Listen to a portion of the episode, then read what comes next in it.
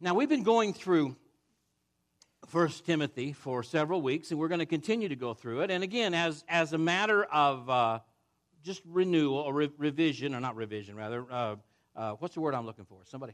Thank you, review. Thank you very much. As a matter of, when you get older, you'll forget words too. As a matter for review, we're going to start again with where we were with Paul, who is in prison, much older than Timothy, who purposely sought out this young man in order to mentor him and instruct him and be patient with him as the next generation. He places him in leadership in a church that's a really good church. Don't get me wrong, Ephesus is a, a good church. If you read about how the church at Ephesus got started in 18 and 19 Acts, I mean, it, it, it changed the whole community. It, it started a riot. They, they presented the gospel in such a powerful way, and so many people got saved that it changed the whole economy of the region. It's a good church, but even in good churches, and in fact, mostly in good churches, the adversary is going to work doubly hard to bring it down. And that's what's happening. And Paul puts, of all people, young Timothy. You'd think, wouldn't he go get a Barnabas or some mature person? But God puts a, a young man in there and Paul works with him. And, and so Timothy is discouraged. There's fighting, there's quarreling, there's false teaching, there's all kinds of problems. There's people who don't respect his leadership, people are talking about him, and he wants to leave. And the purpose of this letter really is for, for Paul to encourage Timothy to stay, to tell him why he needs to stay, and then to tell him what he needs to do when he stays. All right? So we're going to get to the really practical things here in this passage of, of uh, 1 Timothy chapter 2. It's a letter from Paul to his son in the faith, Timothy. And verse 5. So let's begin with verse 5. All throughout 1 Timothy, well, all throughout all of Paul's writings, all right? But all throughout 1 Timothy, it's the gospel, it's the gospel, it's the gospel, it's the gospel. And the reason for that is churches forget that. We know it. I mean, we sort of say, yeah, it's the gospel, and we put it up there, and then we go on and we act like whatever we want to do is more important than the gospel. And Paul is always bringing Timothy and the other folks in the church back to say, this is why I'm an apostle. This is why we do what we do. This is why we're here on the earth. This, as, as, uh, is, is the most, absolute most important thing to remember. And he says, For there is one God Read along with me. There is one God or one mediator between God and humanity, the man Christ Jesus, who gave himself as a ransom for all, a testimony in proper time. I mean, this is what we're all about. It's not about, listen, it's not about you, it's not about me, it's not about my family, it's not about what the church does for me. We've created a whole culture in North America of church consumers, all right? And we just we try to we try to try to reach out to people based on what what what, what they might want in a church. And, and we got to be careful. We want to reach out to people and, and help them grow in Christ and become like Christ and be obedient to Christ and not try to pander to their own personal agendas and their own personal needs. And Paul says, This is why we're here. There is just one God, one mediator between God and man, humanity, and that is Christ Jesus. And remember, he gave himself a ransom for all, a testimony in proper time. And then Paul says, again, he reminds them, For this I was appointed a herald, an apostle. I'm telling the truth. I'm not lying. I, just, I love this as he's writing it. Like, this is really what matters. A teacher of the Gentiles in faith and truth. Now, what's in, you and I read that today in 21st century uh, Cass County as like a teacher of the Gentiles. Whatever, okay. No, no, no. He's writing primarily to Hebrews who have spent, listen, spent their entire existence separating himself from Gentiles. We don't talk to them. We don't encounter them. We don't enter their house. We don't touch them. We certainly don't let them talk to our kids or take care of our kids. And Paul is saying, you're going to have to get over that because the gospel is for everybody. What Paul is talking about here is racism between the Jews and the Gentiles. Now, God separated the Jewish people from the Gentiles for a reason, right? I mean, you know that. He separated them so that they would be a separate people through which he would bring his son Jesus to bless the whole world. But even in separating them, even in the Old Testament, you have the story of Jonah, right? Who goes to Nineveh. God carried, you have the story of Ruth, right? You, even in the Old Testament, God cares for the whole world. He just wants his people to remain true to him. But they have taken that to mean that they are superior to the Gentiles. They don't want to interact with the Gentiles. Paul says the gospel is for everybody, even people that you find you're uncomfortable with and you don't like. so Paul makes it clear I'm an apostle to those people that you would rather never encounter in your whole life. And so we have to be cautious as we realize the gospel is not just for people who are like us, who look like us, who talk like us, who act like us. The gospel is for the whole world. Remember a couple of weeks ago when Paul's dealing with Timothy, he says, Here's, here's how you begin to, to deal with all these problems in the church. You focus on the whole world. You pray big, expansive prayers that the gospel will be known to the whole world. And as I said, here's this little church in the middle of Turkey in the first century praying that the gospel be heard all around the world. I want to tell you what, their prayers were answered. It's 2,000 years later, and the gospel is being shared on every continent of the globe today. And there are more people following Christ today than ever in history. Pray big prayers. It's all about the gospel. When we, when we forget that it's about the gospel, we make it about us and we focus on ourselves. And I'll, I'll talk about that in a moment. But he says, I'm, a, I'm, I'm an apostle to the Gentiles. And then he moves into this.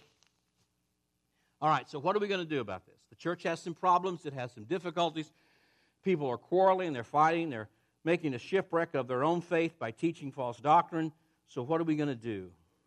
Verse 8 Therefore, I want the men, he begins with the men.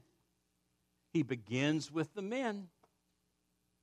I want to tell you, as I work with churches all across North America, and I work with churches that are about to die or churches that are about to close, often what's lacking in those churches, well, let me just say, I've yet to find an exception. I'm sure there's one out there, but my team and I at the North American Mission Boards, we work with hundreds of churches across North America that are about to close.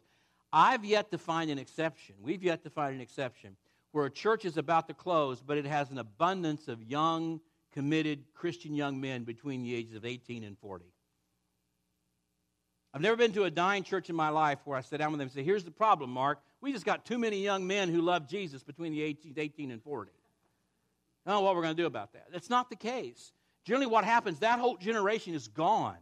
And what's remaining are men my age, thank goodness for us, but we're not young, and ladies, where is, where is, the, where is, where is that main engine that God seems to always use around the globe? I mentioned this morning that God's doing some amazing things all around the globe. And I've said many times since I've been here, because this text, it, this, this passage of, of, of 1 Timothy really lends itself to this truth. The great movements of God never started in all of Christendom with men my age. They've always started with men much, much younger. It pleases God to, to use young men to do those amazing, bold things. And men my age, it's our job to love them and champion them and bring wisdom and care and, and, and understanding. And as I said yesterday in a, in a thing I posted, it's, it's our job to, to spend our last strength holding up their arms and our last breath cheering them on not pushing them aside and criticizing the way they lead. And so Paul begins with men.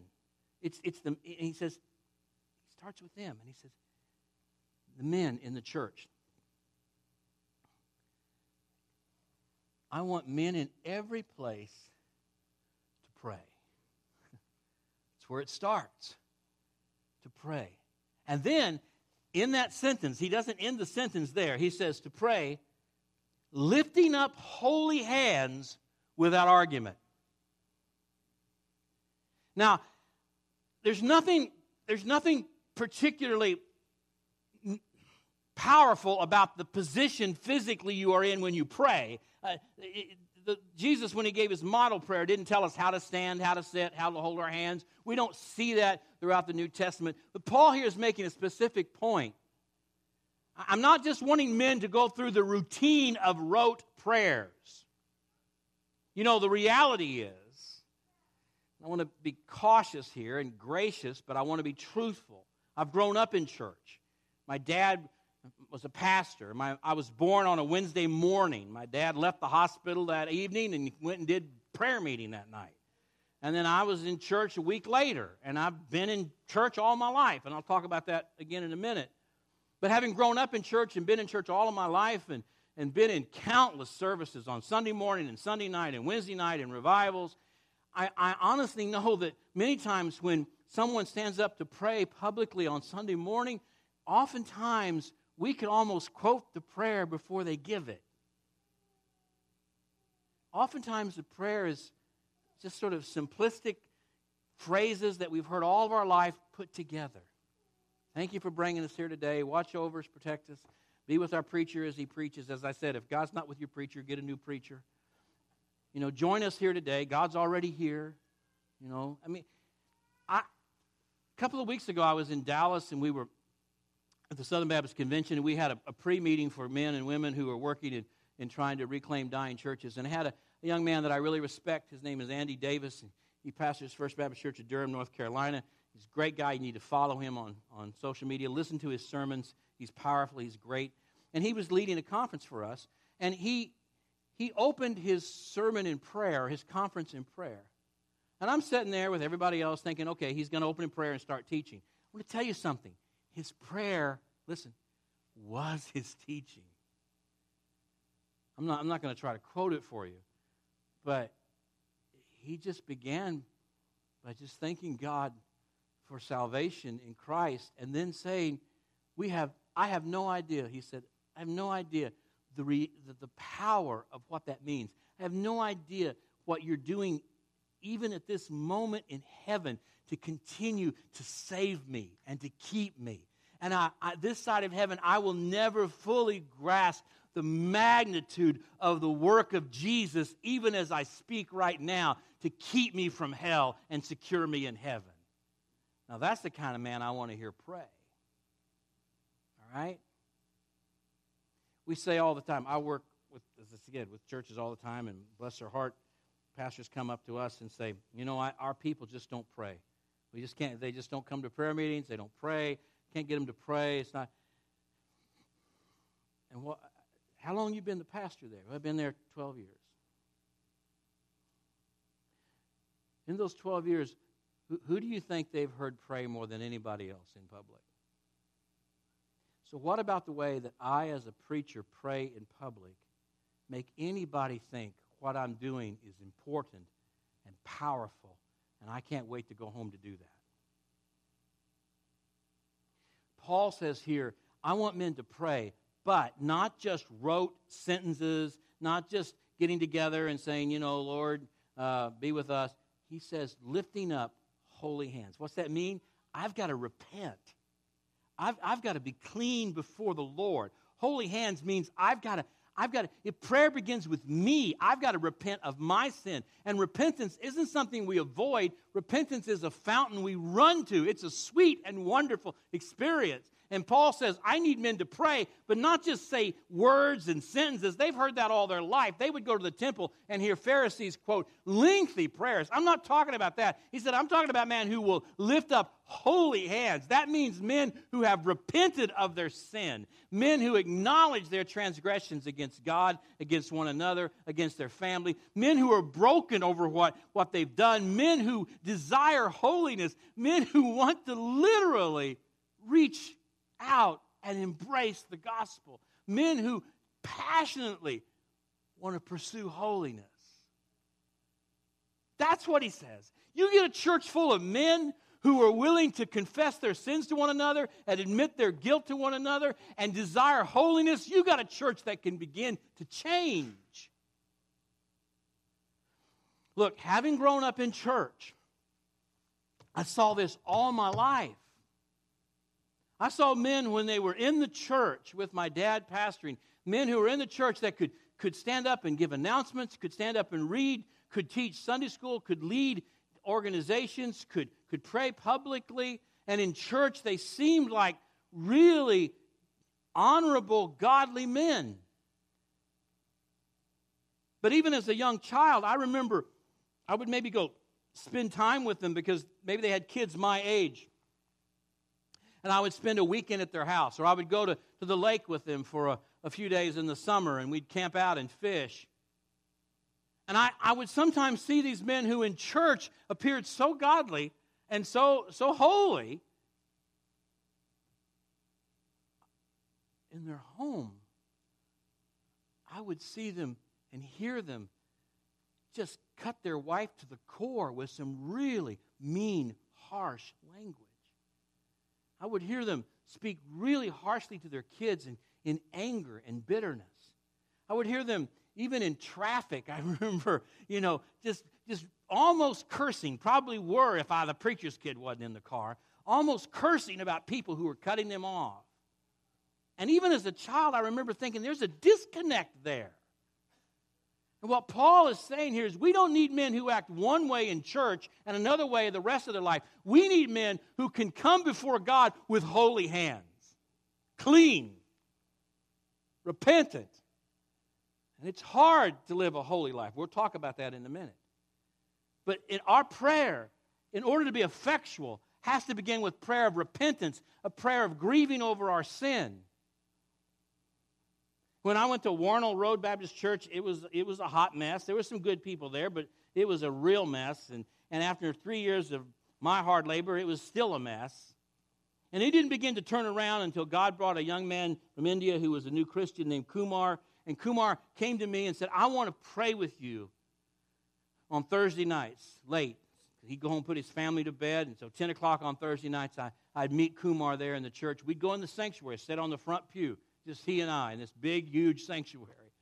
And I remember the first night I met with this young Christian man, he said to me, Tonight, he said, I don't want to pray for the church. I don't want to pray for all the problems we have. He said, I want you and I to pray for ourselves that we would desire to be like Jesus and we would desire to be holy. And that changed my life, and that began to change the life of the church as, as we added one man and another man, and pretty soon four or five of us would pray, and we prayed not weekly, not again, we prayed not for other people, we prayed for ourselves. And we repented of sin to each other, and we confessed our sin to each other, and we truly wanted to lift up holy hands. And Paul describes it a little bit more. Listen to what he says. I want the men in every place to pray, lifting up holy hands without anger or argument. Guys, we're pretty competitive, and we like to be right, and we like to win, and we think our opinion matters. And what Paul is saying here is, there, there, you men in, your, in this church, you just, you just, you're angry, you're argumentative, and, and the world sees that. And what's at stake is the gospel. Remember, Paul is talking earlier in this passage about why we're here. It's because of the gospel. And our, our testimony relies on how the world sees us relate to one another.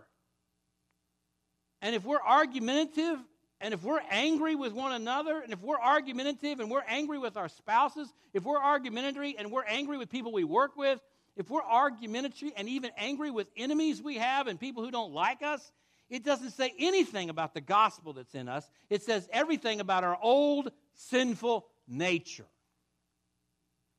So Paul says, you've got to put that away. And the way you put that away is to repent of it and to seek to be holy like Christ and to follow Him. It's not a matter of just saying prayers, it's not a matter of just attending church.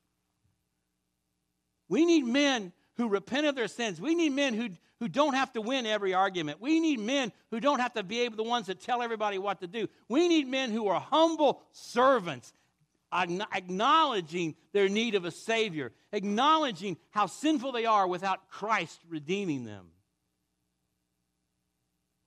My father was a great man who could pray amazing prayers.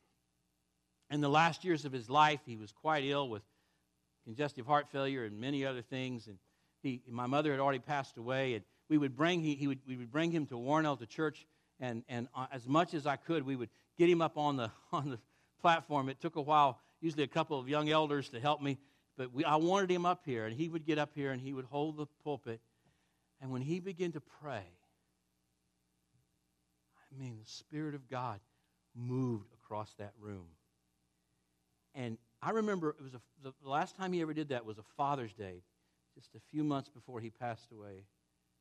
And I had all the young dads, all the dads who had children under the age of three or something like that. I had them all come and stand at the front. And it was cross line there. And my dad stood up there. And I, I wanted my dad to pray for these young, these young dads, most of them in their 20s. And here's my dad, close to 90, and just a few months from heaven and really the last time he ever did anything in public in a worship service. And I remember he stood there and he, he held the pulpit, and I, I, I, remember, I remember distinctly the very first words out of his mouth. And they were, they were, they were, these words were not hollow, they were not something that was trite that he just repeated all of his life. They were as though he was the most broken man I've ever heard in my life a man who'd pastored for 60 years. A man, listen, I'll be honest with you, a man that I never in my life heard ever say a swear word in my whole life. And I lived with him. A man who never made a leering comment about a woman in my whole life. He stood there. The first words out of his mouth were, Jesus, I can't get over how you sought me and found me, a wicked sinner, and how you saved me and cleaned me up. And he just went from there. And all these men just began to cry. You couldn't help it. Here's the man who doesn't get over the gospel. Here's the man who realizes that, that, that, that it's, it's the power of Christ that has redeemed me and saved me, and I have nothing to be boastful about. I have nothing to be proud about. I have everything to be grateful for. It's that attitude that Paul's talking about here. We need men who aren't argumentative, who don't want to always be on top, who don't always want to have the last word, who don't always want to be right, who don't always want to be heard. We need men who are willing to lift holy hands. They need to confess their sins, repent of their sins, and, and, and understand the importance of that and desire holiness and, and pray that way.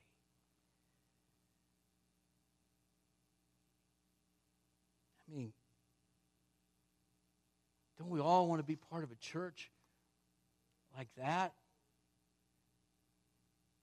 I mean, the world sees men arguing and bickering and fighting and all the time. And you come into the church to see a place where men love one another, care for one another, and are vulnerable with one another, and are willing to acknowledge my struggles with one another. Verse 9. Yeah, it gets a little interesting here, doesn't it? That's why I kept it up there. Some of you are already ahead of me. It begins with the men. It begins with your heart. It begins with your attitude. Let me just, me, I've got so many thoughts in my mind. Many times I've been in churches where there's been some disagreement and argument, and I've heard guys say, well, let's just pray over this. And, and they'll pray over it, but they've not really repented of, them, of, their, of their of their arrogance or their, of their anger. They've not repented to one another. They just sort of, and, and Paul's talking about that's not the kind of prayer we're talking about. We're talking about where you really repent and you have holy hands and you can stand before God clean. And then he says also the women are to dress themselves in modest clothing with decency and good sense and not with braided hair. I think, does that say braided hair or hairstyles? Elaborate hairstyles. King James probably says braided hair gold, pearls, or expensive apparel.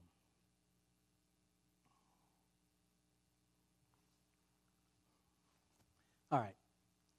Clearly, he's not suggesting that if you just don't wear gold or pearls or braid your hair, you're going to get to heaven. Nor is he suggesting if you wear gold or pearls or braid your hair, you're going to go to hell. That's not what he's talking about. He's talking about the first century. First of all, listen carefully. He's talking about men and how men are perceived in the culture in which they live. Are they bossy, arrogant, argumentative? You can imagine, listen, you can imagine men in a marketplace, right, in the first century. And they're arguing politics. They're arguing even sports, because they had sports in those days. They're arguing John Deere or International. They're arguing, and so the world sees men always vying for power, vying for attention, arguing, men who put their wives down, men who are, and Paul's saying, no, we've got to have men who are willing to lift up holy hands, who are willing to not be argumentative. The world sees something different in these men because it doesn't matter what we say if our life doesn't exhibit that. Does that make sense? That's what he's talking about. And so he moves to women, and in that culture, the way some women dressed, they acknowledged that they had low morality.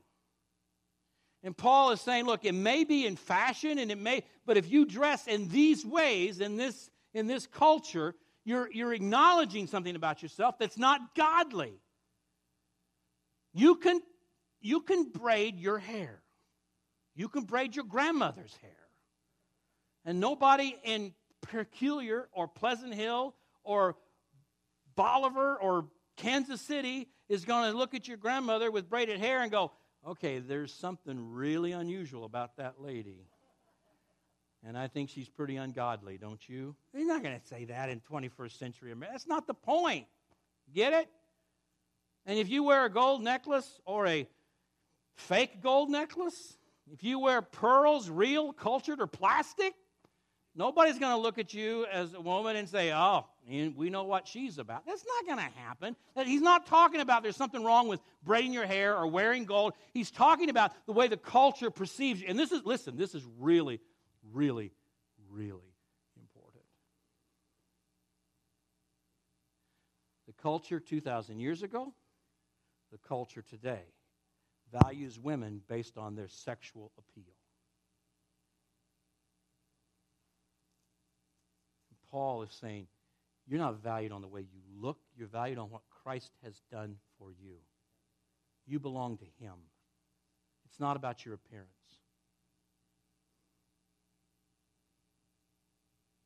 And the pressure on women, the pressure on girls to look a certain way, to be accepted in the culture, is powerful. Paul's not saying you shouldn't be attractive, you shouldn't take care of you. Not at all but you can't find your worth in the way people look at you and the way you dress. That you you you you're uh, you're far more than that. And basically, he's saying for these women who were dressing that way in order to draw attention to themselves, in order they, they were basically saying that, that the gospel's not enough. I need that, but I also need the affirmation. And it's still a difficult thing we live in. My wife and I were blessed to have two sons, and I don't want to say no daughters, but I, I have the greatest respect for those of you raising daughters these days and how you deal with the modesty and the culture and balance all of that. It's not easy. And the answer is not to become like the Amish. I, I, am from North Missouri, from Jamesport, and I go up there a lot. And you know, the answer is not to dress in a way that you stand out and you look really different. That's not the answer. The answer is to dress in such a way that you don't draw attention to anything and, and that, that you acknowledge that you're, you're comfortable in who you are because God made you this way and, and, and you're not looking for affirmation outside of the gospel. And you're, you're, not, you're not saying, I, I need attention, I, I need this. There's, don't, let me, just, if we're trying to communicate the gospel, wouldn't the world love to have a place where they could come in and men do not argue and fuss and fight, but truly love and care for one another and are humble with one another? And wouldn't they like to have a place where women are accepted just like they are? They don't have to be something they're not. And they're not looked at as sexual objects, but they're looked at as daughters and sisters and mothers and children of God that we love and that we care for. That's the picture of the family of the church. And Paul is saying we're a family together, and that family represents the gospel that has transformed us. And if we don't behave that way, we lose our witness and we become like the world. And there's always this pull on us. We're, Paul, Paul said it this way He said, Daily I have to beat my life into submission, or I'm not worthy of the gospel I preached. Even Paul understood this side of heaven, I am not yet fully what I will be. And I still wrestle with my sinful nature. And if I don't, if I don't fight it and wrestle with it, it will eventually, I will give into it and I will become argumentative. And by the way, it ain't just women who can freak out about how they look. Amen? I mean, men can find their value. Fortunately, God has freed me from that concern. But men can find, that was a joke. Men can find their value in how they look and how the world perceives them as well. And certainly women can be argumentative as well. Paul here is talking about in the context of this church. They had men who were just argumentative and bossy, and people in the community knew that. Had women who were saying that Jesus was enough, but yet they were dressing in a way that tried to draw attention to themselves, like the culture did. And Paul said, all of that sends a very wrong message about the power of the gospel. And that's what he's talking about here.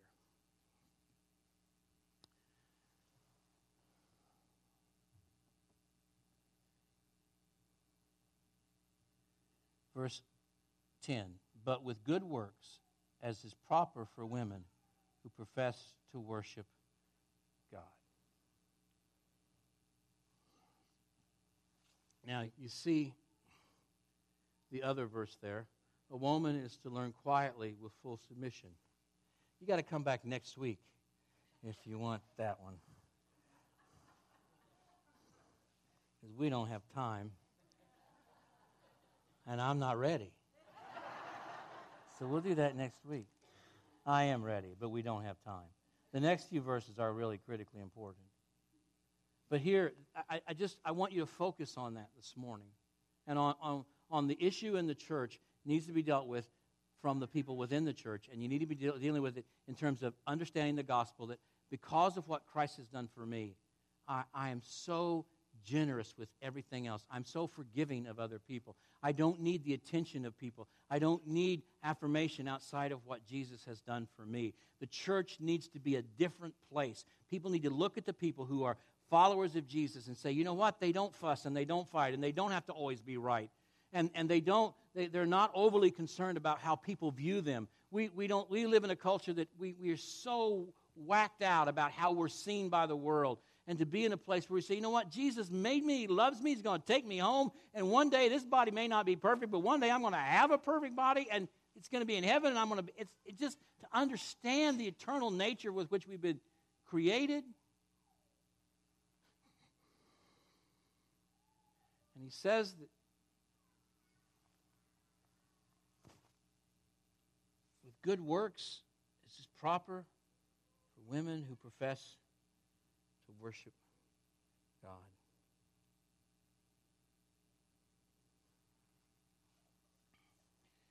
Look, story in the New Testament that you know very well between Mary and Martha. Two women. Martha wasn't concerned about probably the way she looked. I don't think she was braiding her hair and doing all that. But Martha was concerned, wasn't she? About how her house looked, about how her guests were being served. There's nothing wrong with caring about how your physical. You shouldn't. You should look clean and well put together, and your house. You should care that it looks appropriate. But what Martha had done in that story, I mean, think about it for a minute. Jesus God incarnate, the creator of the entire universe, the Alpha and the Omega, is seated in her living room. And all she can think about is all the chores that need to be done and how people are going to perceive this and how she's the one left to do all the work. She has no joy. She has no happiness. She has no satisfaction. She's angry. She's bitter. She's contentious. Because listen, this is, this is what I'm trying to say, and I'm struggling with it. When your eyes are on yourself, you're never happy. And if you got to be right as a man or a woman and you got to be argumentative, your eyes are on yourself. If you're overly concerned with the way you look and the way people, your eyes are on yourself. And Martha's eyes were on herself. All she could think about was, I've got to do this. I've got nobody's helping me. Mary especially is not helping me. Why is all this on me? And finally it reaches a point in Martha's life where she does something really amazing. I think I shared this with you before. She walks in in front of a rabbi, let alone God. It's a rabbi. A woman never interrupted a rabbi, and she interrupts him while he's teaching. And she says, Lord, don't you care?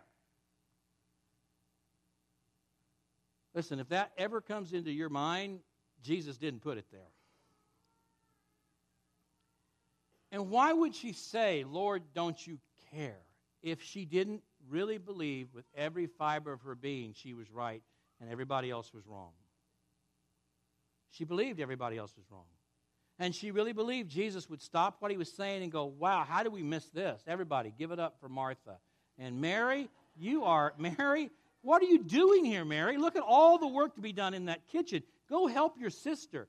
Martha really believed Jesus would say that. Listen to me. Just because you think you're right with all your, your, your, your, your passion doesn't mean you're right.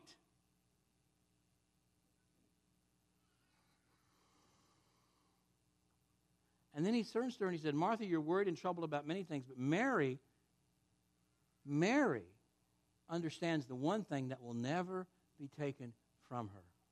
Here's what I'm trying to say about this text Martha was looking for her worth in something other than Jesus. And you'll never find it, and you'll be unhappy, and you'll make everybody unhappy around you. Mary found her worth in being at the feet of Jesus, and she was content. We want churches filled with people who find their worth at the feet of Jesus and are content. And if we do that, the world notices we're different. So Paul is saying here, Timothy, you've got to have men who will pray with holy hands, who will confess their sins, who quit being argumentative. You've got to have women who, who, who the gospel in Jesus is enough, and they're not out there trying to find their validation somewhere else. That's where it begins. It begins with the gospel. Is Jesus enough he is, but is He enough for you? Are you looking for something other than that? Because nothing other than that will satisfy you. Heavenly Father, these are somewhat challenging words to read. It's important for your people to go through every verse and see these texts. There's some men and women in this room who are argumentative, who just like to have the last word, who just kind of have to be right all the time. Lord, help us realize that that's not godly. There's some of us, men and women in this room, that care a lot about what people think about us. We may not braid our hair and wear gold jewelry, but we sure want our cars to be something people are impressed with, or our homes. Or Lord, help us realize we don't need any of that. That we are valued greatly because you sought us out as a sinner and you gave your life for us. And every moment of every second for all eternity, you redeem us. And that's all we need. And Father, if we can find our joy in you, then we'll be patient with one another. We'll be peaceful with one another. We'll be graceful with one another. And the world will speak well of the gospel because of how they see it in our lives. Forgive us, Father, when we've tried to find our worth in our power, our agendas, our, our, beauty, our money, our position. That's what the world does. And there's no joy in that. But Father, may we find our joy, as Paul did, in the gospel of Jesus Christ. In his name we pray. Amen.